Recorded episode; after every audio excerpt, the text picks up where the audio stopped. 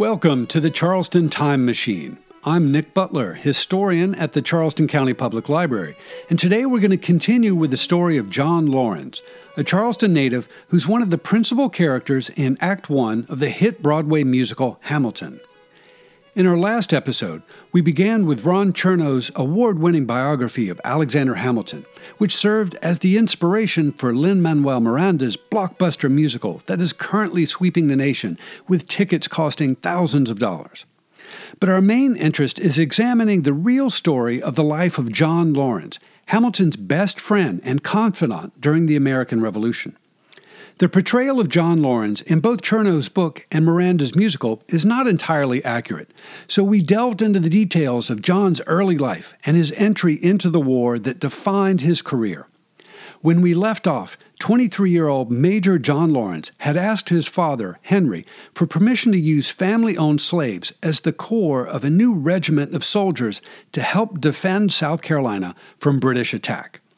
The elder Laurens rebuffed John's plans, however, and questioned the sincerity of his son's effort to use the army as a path to the emancipation of all slaves. In the spring of 1778, the young John Laurens dropped the matter and moved on to the more immediate needs of the American Army as it clashed with British forces around the Delaware River. In late June, John Laurens rode furiously into the Battle of Monmouth, New Jersey, but a bullet brought down his horse.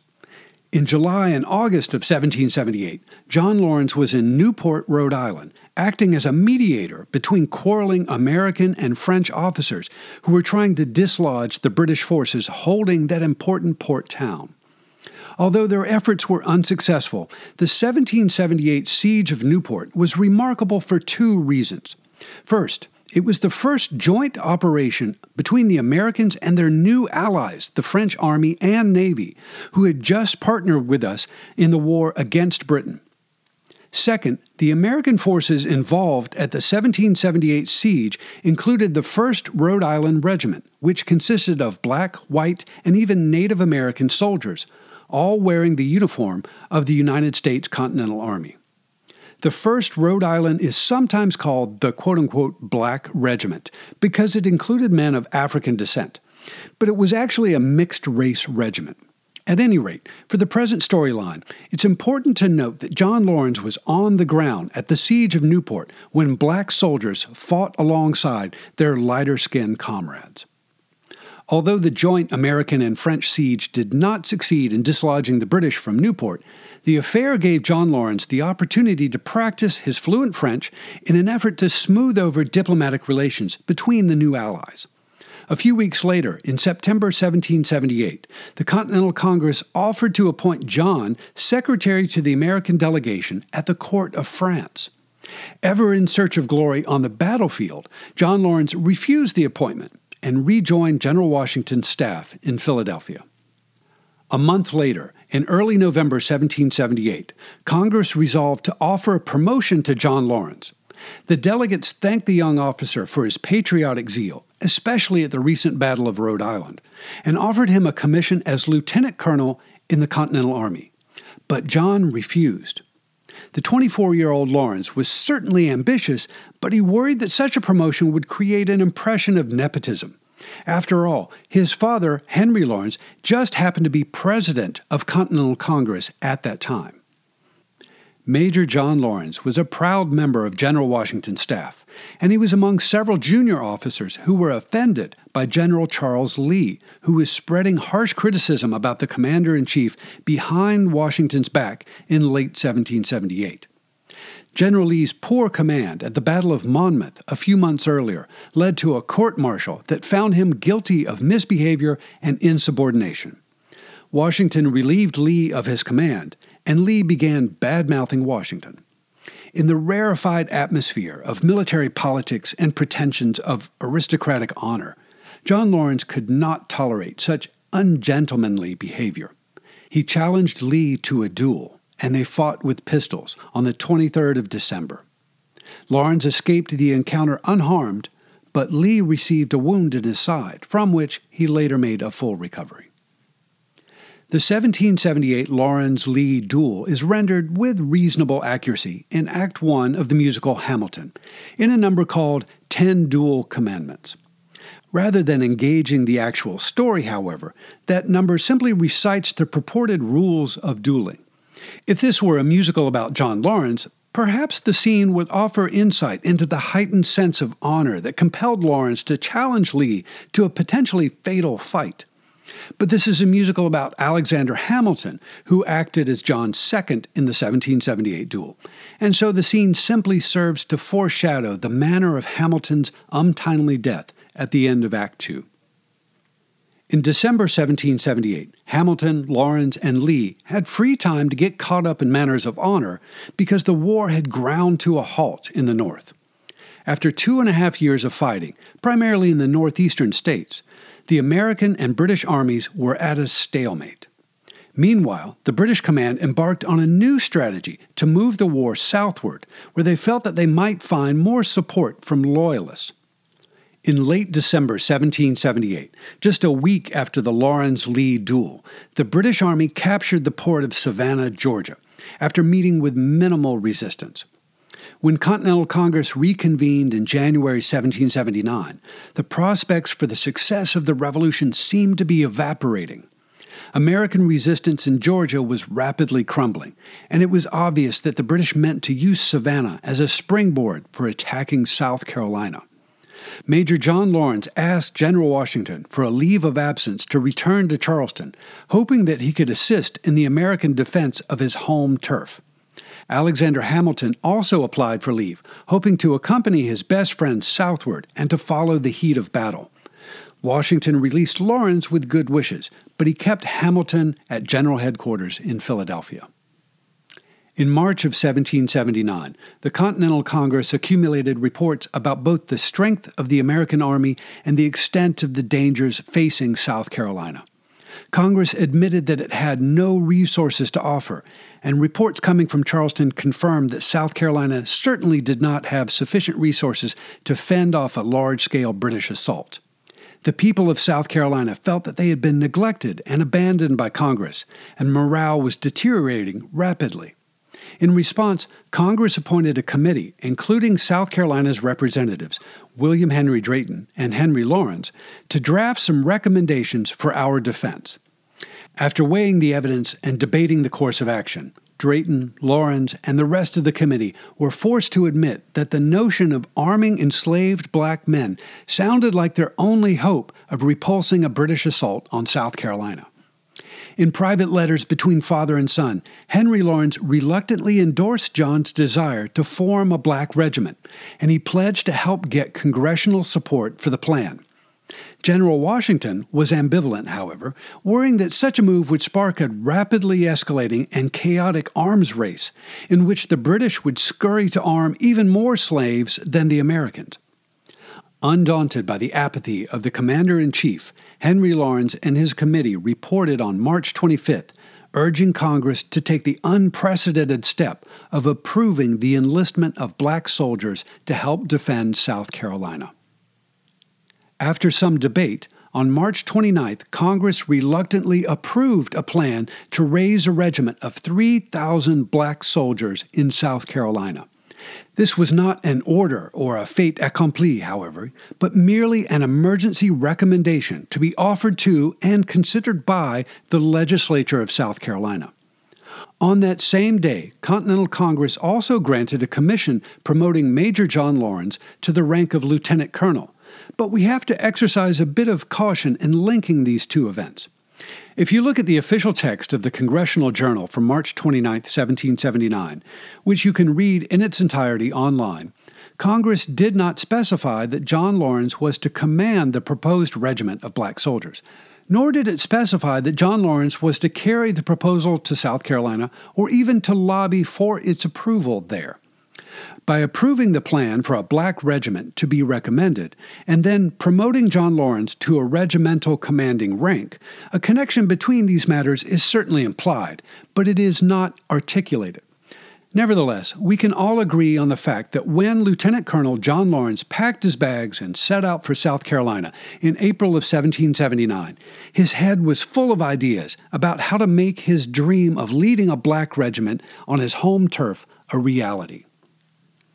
Almost immediately after returning to South Carolina, John Laurens's zeal for military glory got him into hot water while shadowing the movements of British forces along the state's southern frontier in early May 1779, Laurens acted in violation of direct orders by engaging a large enemy force at Coosawhatchie Bridge with a relatively small force of Continental soldiers and militia.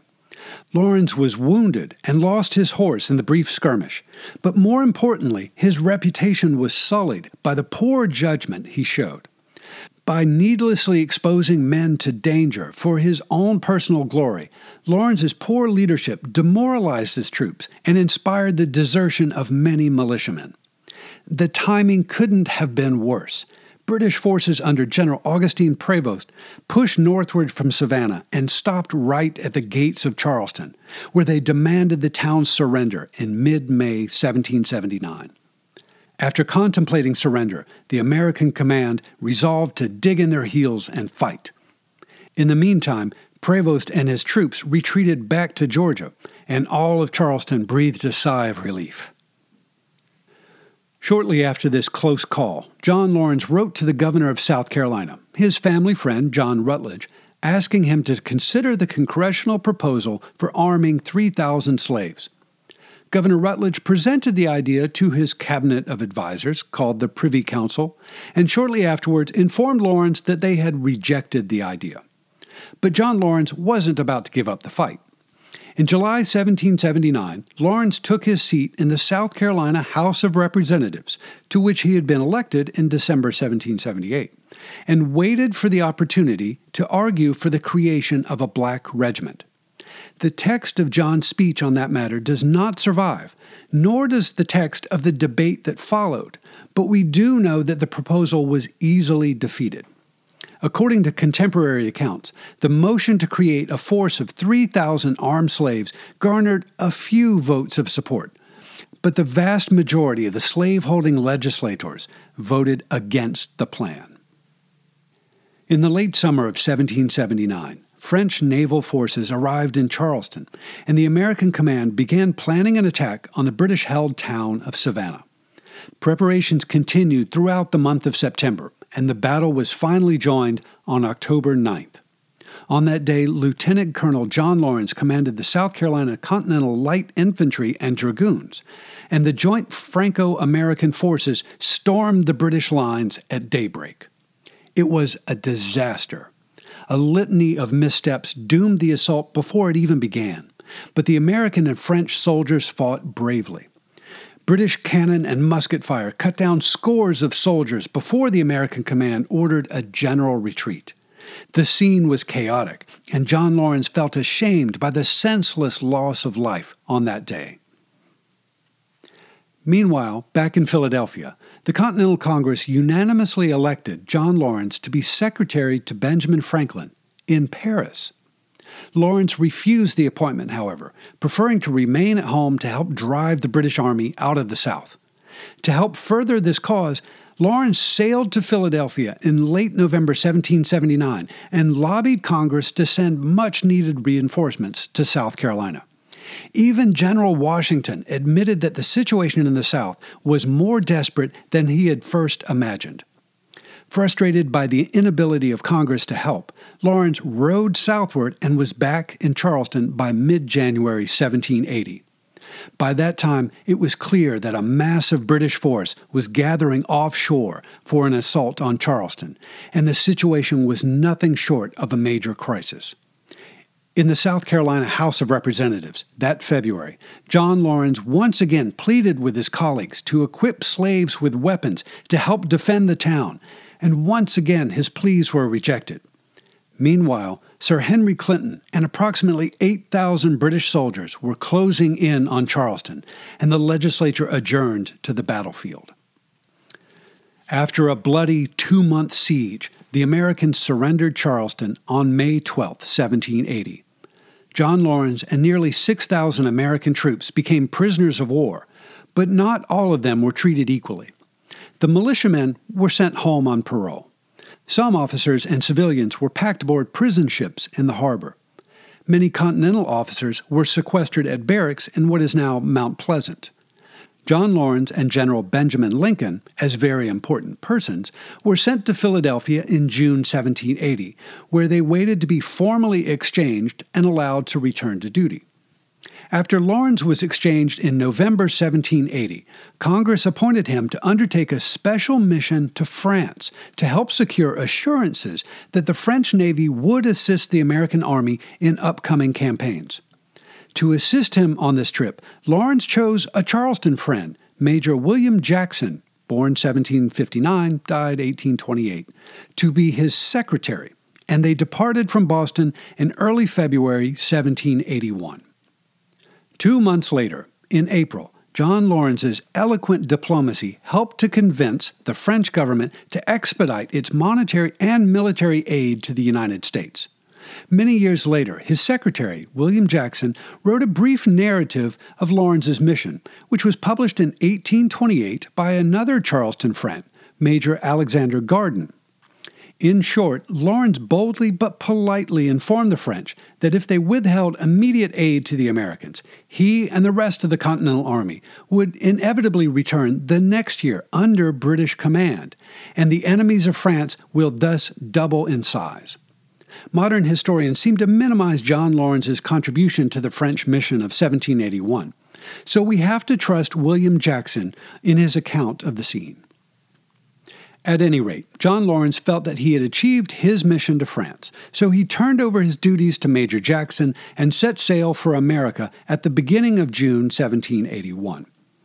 Having spent less than three months in France, preoccupied with diplomatic matters, he was eager to return to the battlefield. In his haste, Laurens passed up the opportunity to see his wife, Martha, and daughter, Frances. Remember them? While waiting to see her husband in France, Martha Manning Laurens died in the autumn of 1781, leaving little Frances an orphan without a country. John Laurens arrived in Boston near the end of August, and by early September 1781, he was in Philadelphia unloading French supplies for Washington's army. His timing couldn't have been better. Washington and his army, including Alexander Hamilton and the Marquis de Lafayette, were just setting out for Virginia, where they hoped to coordinate with the French Navy to trap a large British force under General Cornwallis.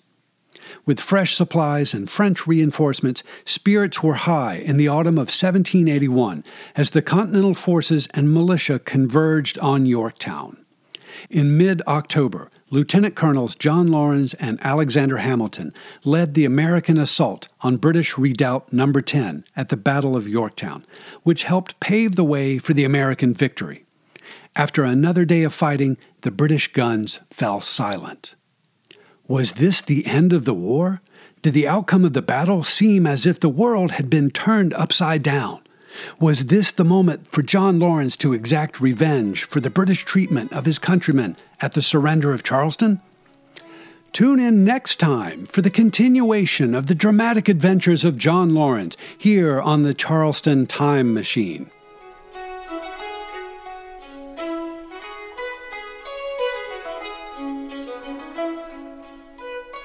Today's program was produced by Kevin Crothers for WYLA at the Charleston County Public Library. If you'd like to join me in person for an upcoming live presentation, check out the library's calendar of events at ccpl.org or visit my blog, charlestontimemachine.org. I hope you've enjoyed this journey into the past aboard the Charleston Time Machine. Thanks for listening. I'm Nick Butler, and I'll see you in the future.